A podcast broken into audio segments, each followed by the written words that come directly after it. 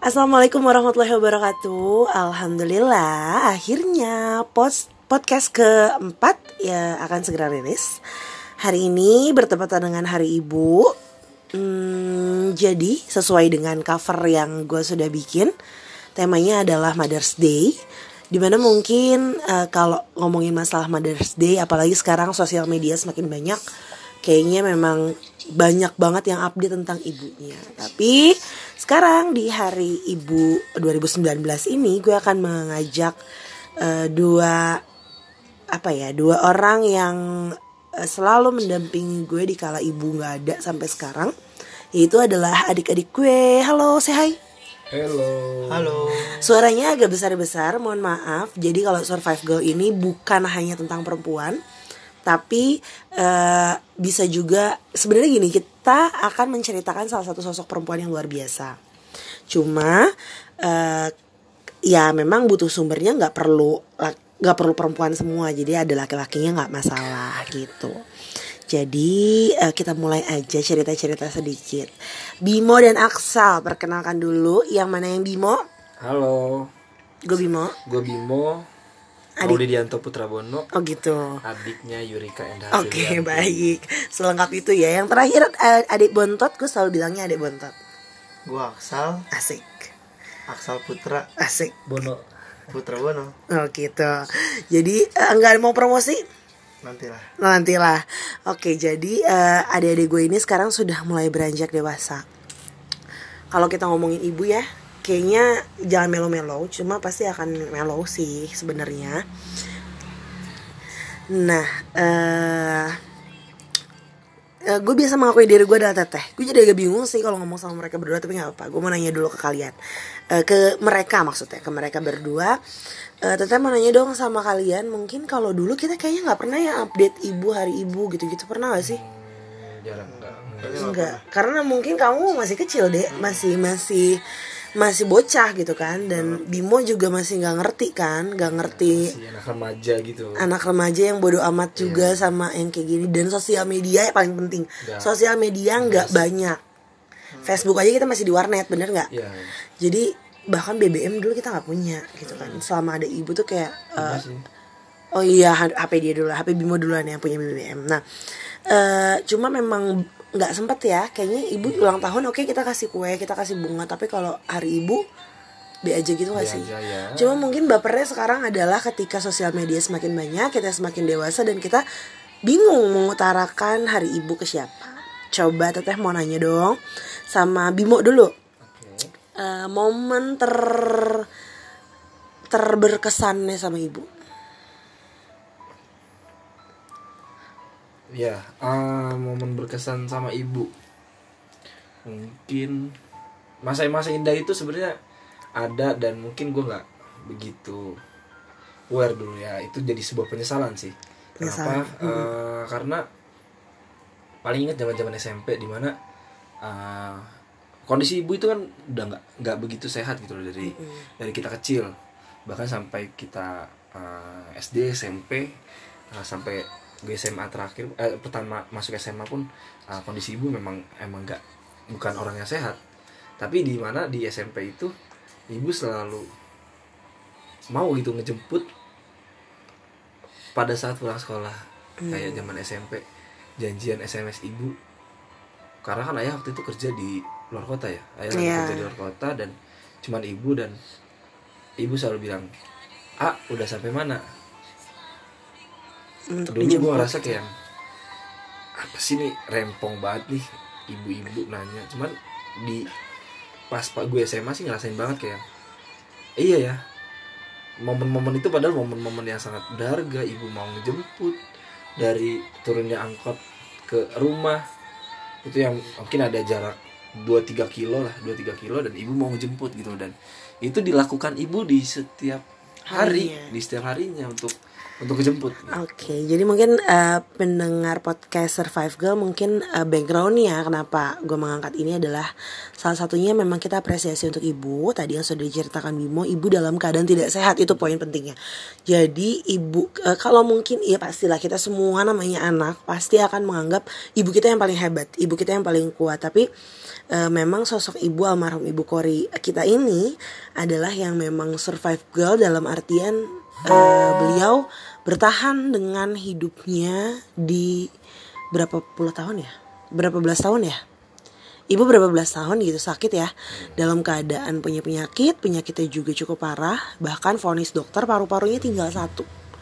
Ya mungkin pendengar di sini uh, 31 mana mungkin ya itu nggak ngerti lah itu bahasa kedokteran yang jelas ibu cukup lama sakit badannya kurus banget dulu tuh sebenarnya ibu gemuk tapi badannya kurus banget tapi ada ngalamin nggak sih tahu ibu gemuk Enggak. Enggak ya. Adi lahir tahun 2001. 2001. Terus uh, hal atau momen yang paling lucu, seru dan berkesan dengan ibu. Momen paling seru kayaknya uh, waktu itu tuh bisa plong banget gitu cerita semuanya. Mulai Cerita dari semuanya. cerita dekat sama perempuan Zaman kecil dia udah eh, playboy Suka sampai s- nangis eh, ngobrol sama ibu Itu receh banget sih Di depan rumah ya Depan Di depan rumah, rumah sambil nyanyi. Sambil nyanyi lagu apa deh ST12 agak Allah, ini ya sedih ya, emang sedih ya. Eh, lagunya lagu ST12. Terus ceritain apa? ceritain putus cinta Putus cinta zaman zaman SD zaman SD.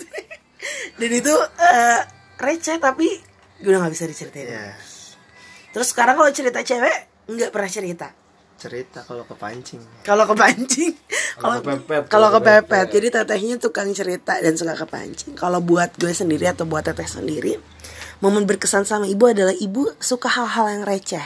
Termasuk ketika motor gue habis dicuci, dia sayang dan gak mau nginjek kaki dia naik ke atas paha. Itu receh tapi lucu, seru sih maksudnya. Ketika dia bu motor teteh di ini nih teteh nginjeknya pelan pelan bahkan sampai gue nyeker. Gue sesayang itu kalau gue udah nyuci motor karena eh, tiga bulan sekali gue baru cuci motor. Jadi eh, oh iya iya sayang ya gitu. Terus kakinya naik ke atas paha diliatin orang ibu udah amat. Kita cekakakan sama ibu. Itu zaman gue SMA kelas 1 kelas 2 deh kelas 2 kelas 3 Eh, rasanya udah gimana ya? Semakin sekarang makin ke sini makin lega sih. Lega dalam artian ya ibu nggak ada tapi kita ada di saat momen-momen terakhir ibu. Eh menurut Bimo sekarang balik lagi nanya ke Bimo. Menurut Bimo kuatnya ibu itu sekuat apa sih? Kuatnya ibu itu ya kuat kuat banget lah gila ya. Eh, ya dengan kondisi ibu yang nggak begitu sehat terus ngurus anak. Waktu itu masih ya ada yang udah remaja banget ada yang masih bocah banget anak-anak banget. Ya. Kalau lo yang apa? Yang setengahnya dan Setengahnya. di antara anak-anak tapi mau ke remaja itu jadi ibu punya tiga versi anak yang generasi yang beda gitu loh. Ah, dan ibu mampu memberikan engagement itu ke kita kita semua. Dan ibu juga ah, mampu memberikan treatment treatment yang berbeda sih ke kita bertiga ah, pun dalam berkeluarga dan itu dilakukan ibu setiap harinya ibu ah, melakukan itu ya hmm, kuat banget sih gila karena gue adalah salah satu anak yang paling sering bangun pagi di antara kedua anak lainnya. Baik. Ya, karena gue ngeliatin proses ibu untuk bangun pagi. Bangun Iya. paginya ibu itu jam 4 Ibu tuh udah bangun jam 4 tapi baru bisa sholat subuh itu sekitar setengah 6 Sisanya diapain? Sisanya itu untuk duduk dulu. Duduk dulu ngambil nafas ngelancarin nafas itu bisa sampai satu jam dan setelah itu ibu langsung beraktivitas.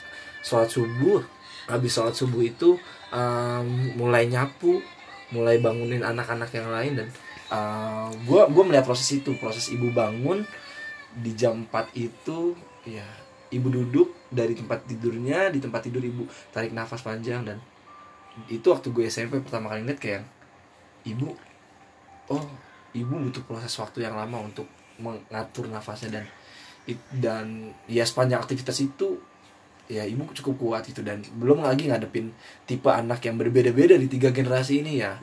Apalagi terutama gue sih yang merasakan penyesalan yang begitu berat saat ditinggalkan sih. Karena apa? Karena gue ngerasa uh, masa-masa transisinya gue dari anak-anak ke remaja itu gue sangat kayak banyak banyak apa ya, banyak mengacuhkan banyak banyak kegiatan di luar banyak sibuk sendiri Sampai sekarang. sampai sekarang dikit sih tapi ya intinya uh, di situ gue sangat merasakan bahwa uh, tangguhnya itu uh, tangguhnya ibu di situ bahwa ibu punya kondisi fisik yang tidak begitu sehat tapi ibu mampu memberikan treatment mampu memberikan nilai-nilai yang menurut gue uh, masih tertanam sih di di kita bertiga sebandel apa pun kita sepintar apa pun kita se semalas apa pun kita tapi intinya kita punya nilai-nilai yang ditanami sama ibu itu sih hebatnya ibu nggak ngerti lagi Betul banget. Kalau Adi dulu ada yang paling sering marah-marah sama ibu. Hmm. Kenapa?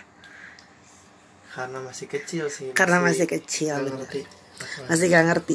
Ingat banget dulu ya adek ibu marah bilang adek tuh apa ya pokoknya ngomong apa sih ibu? Terus adik tuh nggak bisa apa-apa kalau ada ibu. Ibu juga nggak bisa apa-apa kan kalau ada adik dengan bodohnya dia. Mungkin karena masih kecil adik jawabnya gitu. Ibu juga apa-apa minta tolongnya adik iya kan? Karena emang ibu banyak minta tolong adik ya. Kenapa?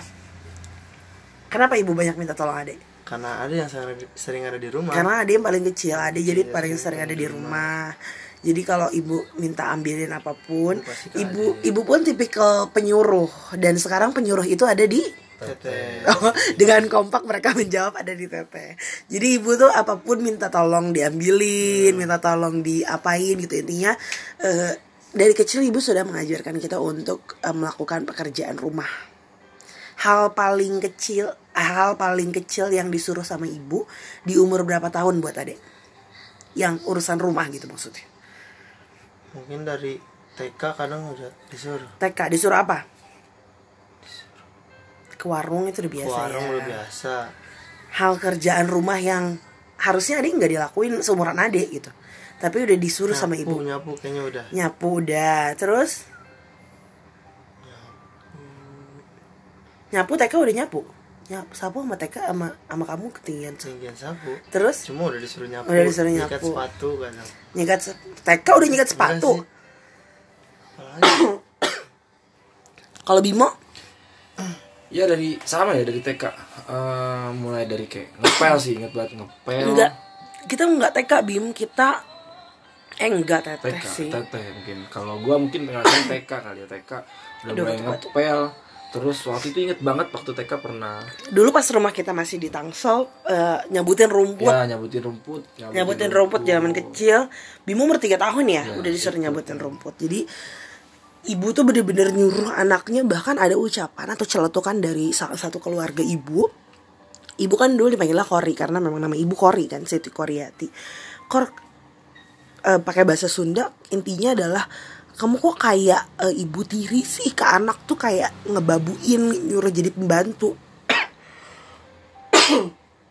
Tapi ternyata itu tuh eh apa ya ibu tahu ibu umur ibu nggak akan panjang.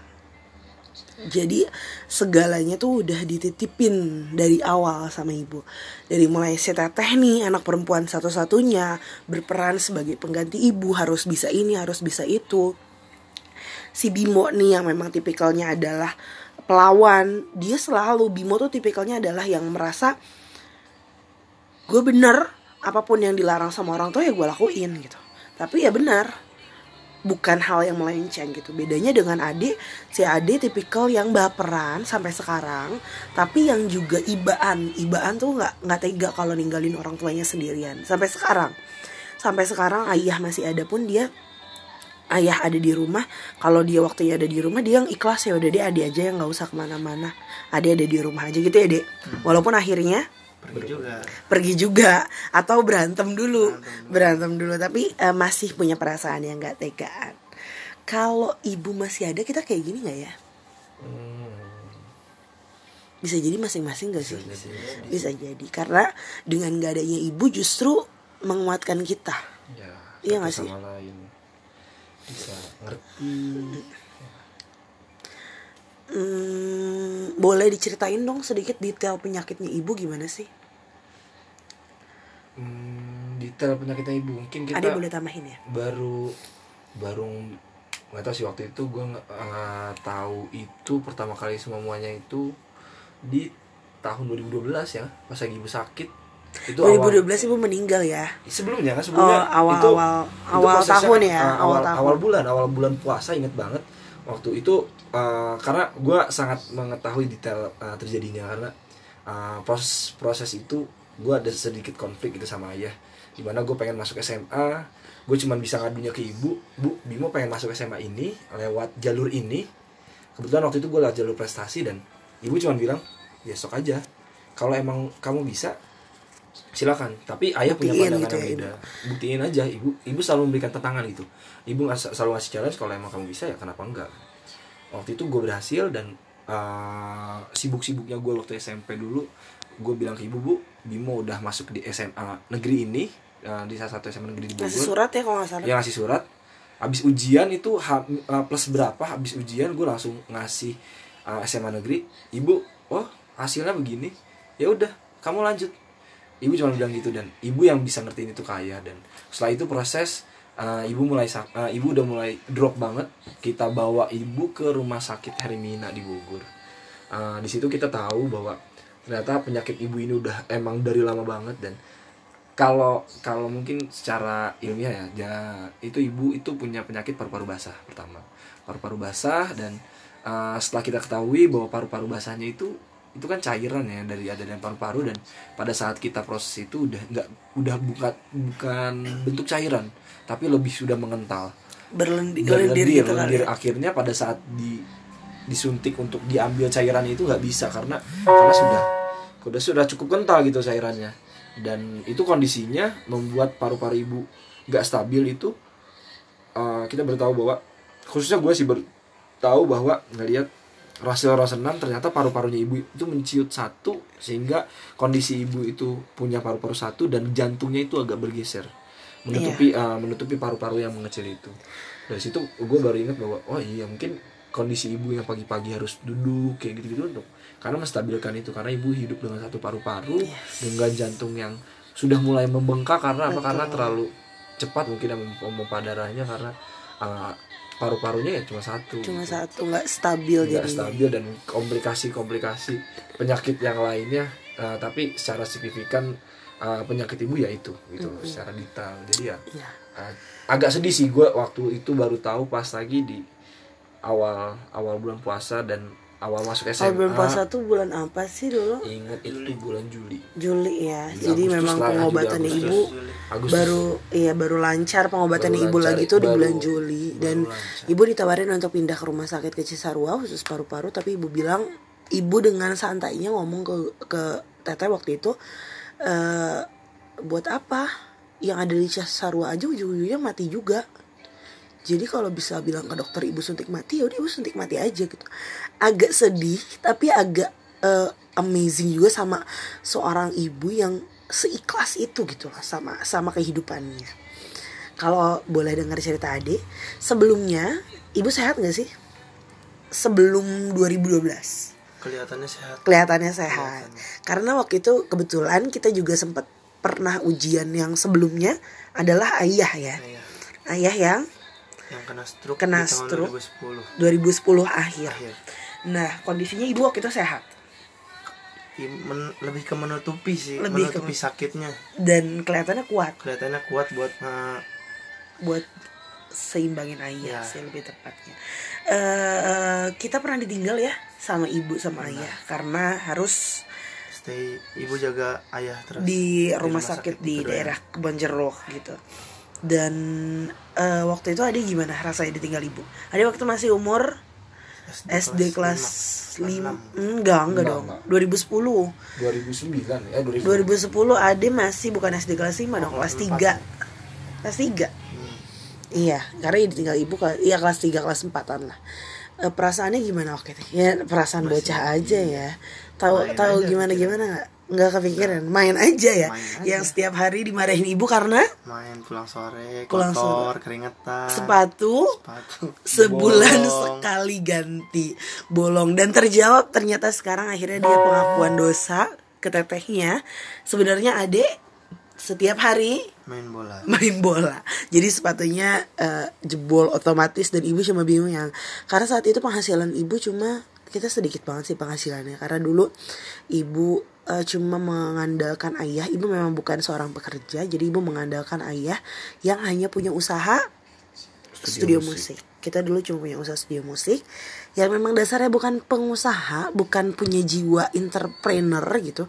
Jadi ayah tuh nggak bisa manage banget juga dengan studio musiknya dan itu ibu yang mengelola gitu. Eh, bayangin yang ngeband kalau lagi banyak ya oke banyak, tapi kalau yang ngeband cuma satu band, dua band, namanya juga band kampung ya, studio studio band kampung. Ya paling penghasilannya satu jam itu yang ngeband dua ribu belum kalau kita Dulu itu masih 20.000 ya? 15.000 ribu. lima belas ribu malah pertamanya gitu. Ade mah nggak kepikiran apa apa ya setelah pas ibu mulai sakit Ade udah mulai kepikiran? Sebenarnya pas ibu meninggal juga dia masih agak bingung. Bingungnya? Ya udah aja gitu. Maksudnya kayak berharap. ya kayak berharap kayaknya bakal ada lagi nih cuma eh, nggak mungkin numbuh Iya kan sih. ibunya kan.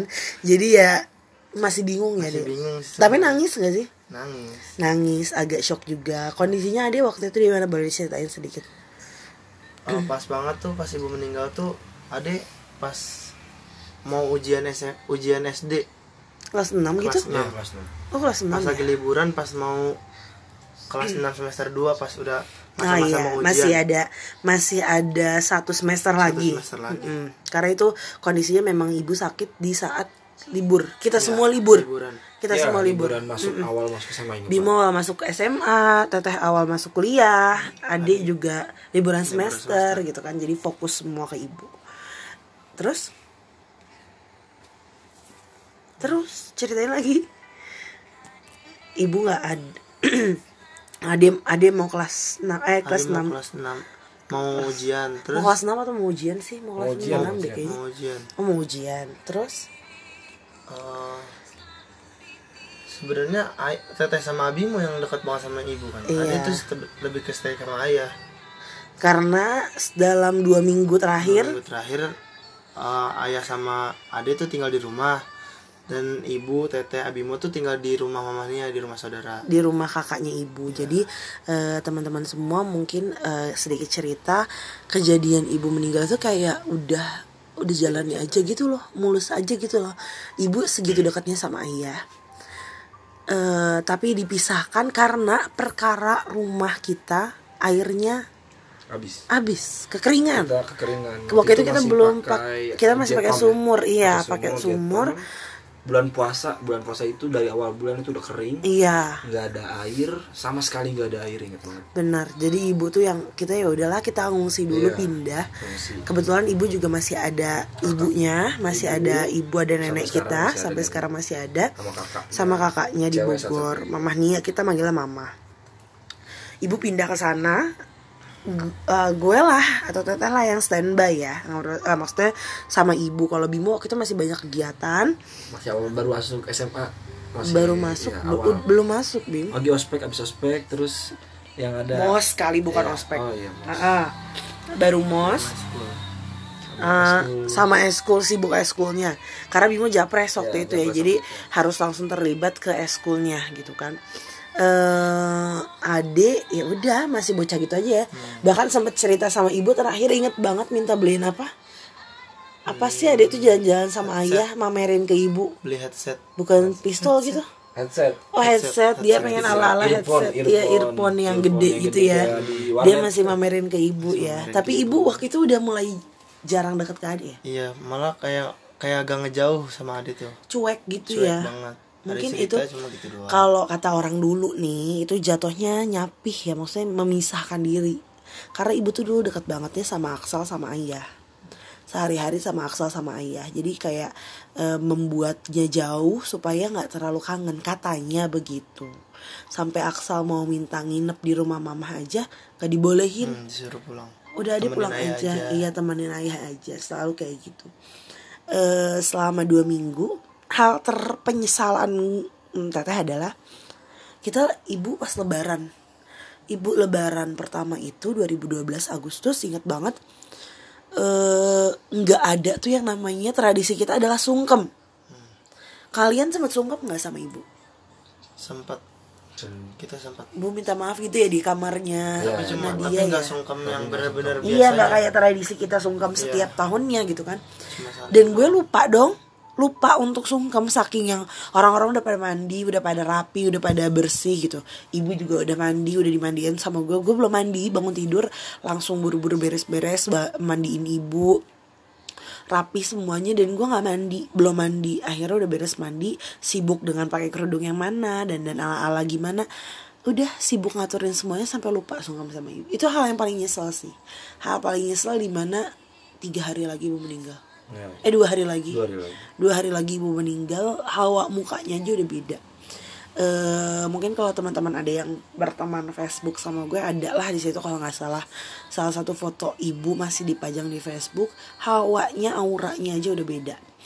Kata orang dulu sih memang udah nggak ada ruhnya gitu. Allah alam kita nggak percaya sih. Cuma ya lillahi ta'ala itu udah ke, ke, keba- kebijakannya Allah gitu. Cuma eh, hal yang paling ngebuat kita hal yang paling aku mau nanya deh sekarang terakhir mungkin ya ke Bimo. Hal yang paling dikangenin tentang ibu. Apa yang dikangenin tentang ibu ya. Hmm, ibu tuh punya punya apa ya? punya punya uh, punya power punya aura dan punya karisma yang sangat tinggi untuk menyentuh anak-anaknya. Karena apa? Karena karena ya sebandel-bandelnya gue waktu itu sibuk sana sini nggak pernah pulang sana sini. Tapi kalau udah ibu ngomong ya ya gue nggak bisa. Nada ibu udah tinggi. Iya. ya kita semua diem dan uh, dan yang paling dikangen dari ibu adalah ya itu sih uh, bawelnya ibu cerewetnya ibu yang ya, yang yang yang yang ngebuat gue apa ya ngebuat gue baru menyadarinya itu sekarang. Bahwa oh iya loh ternyata bawelnya ibu cerewetnya ibu ya. Ya itu sebenarnya buat bekal gue kayak sesimpel waktu itu ibu minta buat ngepel cuci piring nyuci nyuci baju dari kelas SD gue tuh kayak apaan sih anak SD disuruh udah nyuci.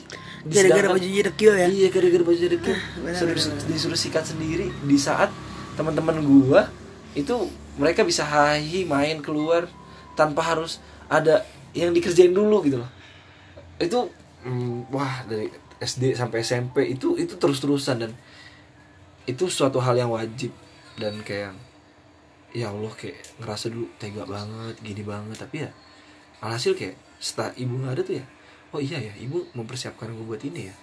Gue punya keahlian itu semua yang ya mungkin nggak nggak semua cowok-cowok punya untuk ngurusin kerjaan rumah itu baik itu yang buat laki-laki atau perempuan. Ya tapi gue bisa ngelakuin itu semua dan itu ya hasil didikan ibu sih. Maksudnya itu itu yang paling dikangenin banget kayak yang bawelnya ibu marahnya ibu nada lembutnya ibu yang ya ya kadang sampai sekarang gue kalau dengar momen-momen lagu atau ngelihat orang tua sama ibu sama anak deh yang anak kecil nah itu yang bikin nyes sih bikin nyes banget. Aduh kayak ya selaki-lakinya juga selaki-lakinya gue se ya caur-caurnya gue ya kalau udah masalah hal ini ya nyes banget sih. Kalau adek adek kan katanya paling paling receh nih paling bocah. Tapi hal yang terkangen sama ibu terkangen sih kayaknya semuanya soalnya ada tuh paling sering cuma berdua di rumah sama ibu lendot-lendotan sama ibu cerita sama ibu. Paling dari hal-hal kecil sih.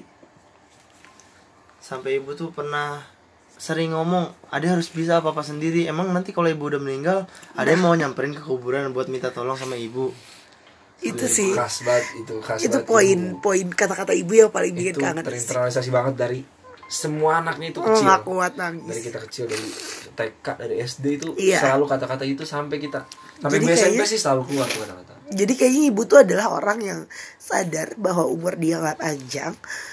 Setiap marahnya dia selalu diselipkan dengan kata-kata ibu tuh nanti nggak akan selamanya sama kamu gitu. Atau emang kamu kalau nggak bisa mau minta tolong sama ibu kalau ibu udah meninggal tuh. Atau ya kata-kata intinya yang menandakan bahwa lo nggak selamanya sama gue gitu. Ibu tuh selalu kayak gitu sih. Jadi eh, itu sih yang bikin kangen Nah, itu itu kata-kata itu marahnya itu dan ya berasa Eh, terakhir momen yang paling berkesan buat gue sendiri adalah surat surat jadi ibu tuh kayak sinetron parah kayak sinetron parah. Sampai sekarang di rumah masih ada tujuh diary ibu. Dari zaman ibu pacaran sama ayah sampai ibu menikah ibu ditinggalin sama ayah karena harus kerja jauh tidak di rumah. Eh, ibu kena cobaan apa pun ibu tulis semuanya di situ. Dan yang terakhir ada dua surat dua atau satu ya? Dua. Dua surat yang ibu tulis sengaja di 2012 satu di bulan Mei satu di bulan Juni itu ya kalau nggak salah yang menandakan bahwa umur ibu nggak akan lama lagi. Ibu titipin surat itu tulisannya adalah titipnya ke gue. Gimana seorang gue anak pertama nggak jadi beban untuk menjaga adik-adik dan ayahnya? Ya kebukti kebukti dengan ayah yang nggak lama mungkin ayah juga sedih ya. Ayah juga ngerasa ngedrop banget karena nggak ada ibu. Jadi ternyata benar gitu. Ibu nitipin dari surat itu adalah untuk jaga ayah. Jaga adik-adik sampai akhirnya ayah kena stroke. Berapa tahun berapa sih ayah kena stroke lagi?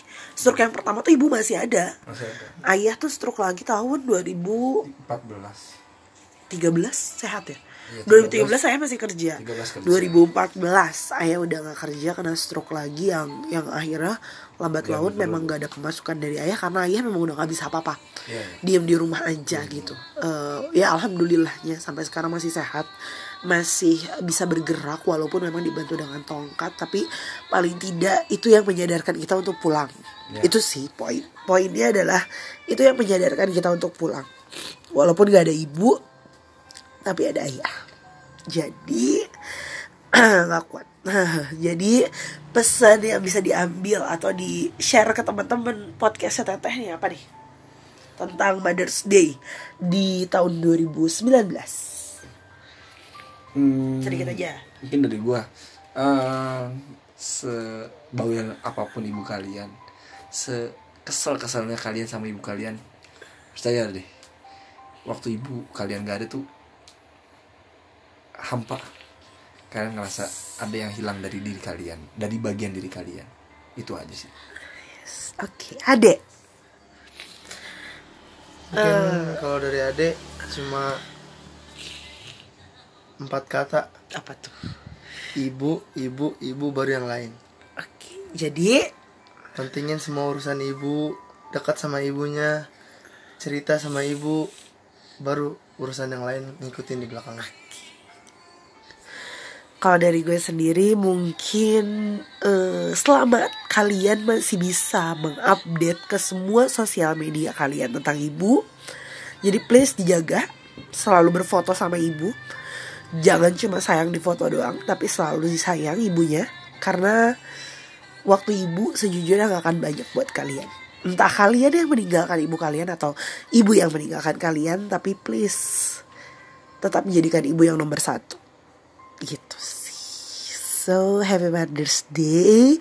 Eh, untuk kalian yang sudah menjadi ibu juga please didik anak kalian karena suatu saat kalian akan meninggalkan anak kalian atau anak kalian yang akan meninggalkan tetap punya jiwa ibu yang sesungguhnya. Ikhlas dengan kehidupan bangga senang ketika anaknya juga senang dan yakin selalu percaya bahwa anak kalianlah yang akan membawa dan menyelamatkan kalian suatu saat. Gitu. Jadi eh, itu aja dulu mungkin podcast hari ini. Ini spesial untuk eh, ibu. Jadi gue mengundang dua adik gue untuk kita saling saling sharing. Sebenarnya saling sharing. Alhamdulillah dengan dari podcast ini bisa duduk bertiga untuk ngobrol mengingat lagi apa sih ibu untuk kita semua gitu aja ya. Terima kasih selamat malam. Assalamualaikum warahmatullahi wabarakatuh